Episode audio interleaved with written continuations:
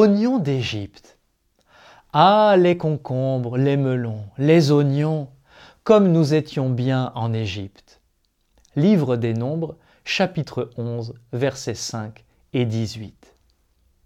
Épluché, comme un oignon.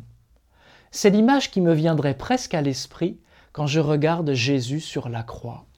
On lui a tout pris, son manteau, sa tunique, sa dignité, et finalement sa vie. Le crucifié fut même enseveli à la va-vite, tout juste enveloppé dans un drap. Pas davantage le temps de laver son corps, pourtant si torturé. Le trésor funéraire de Toutankhamon, à côté, quel contraste Les pharaons, on les embaume soigneusement, on entasse autour d'eux quantité d'objets précieux, on les enferme dans un, voire plusieurs sarcophages. Que ne ferait-on pas pour lutter contre l'inexorable dépouillement de la mort? C'est ce qu'on pourrait appeler le syndrome des oignons d'Égypte, rond et plein, symbole d'abondance jusque dans l'au-delà.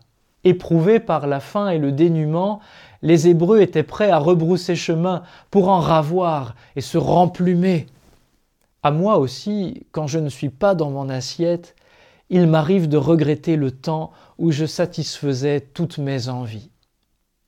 Ma nourriture, dit Jésus, c'est de faire la volonté de celui qui m'a envoyé.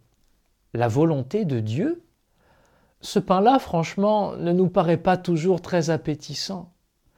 Jusqu'au jour où l'on découvre que la volonté de Dieu, c'est que tous les hommes soient sauvés et parviennent à la pleine connaissance de la vérité. Aujourd'hui, c'est de cette manne que je veux me rassasier.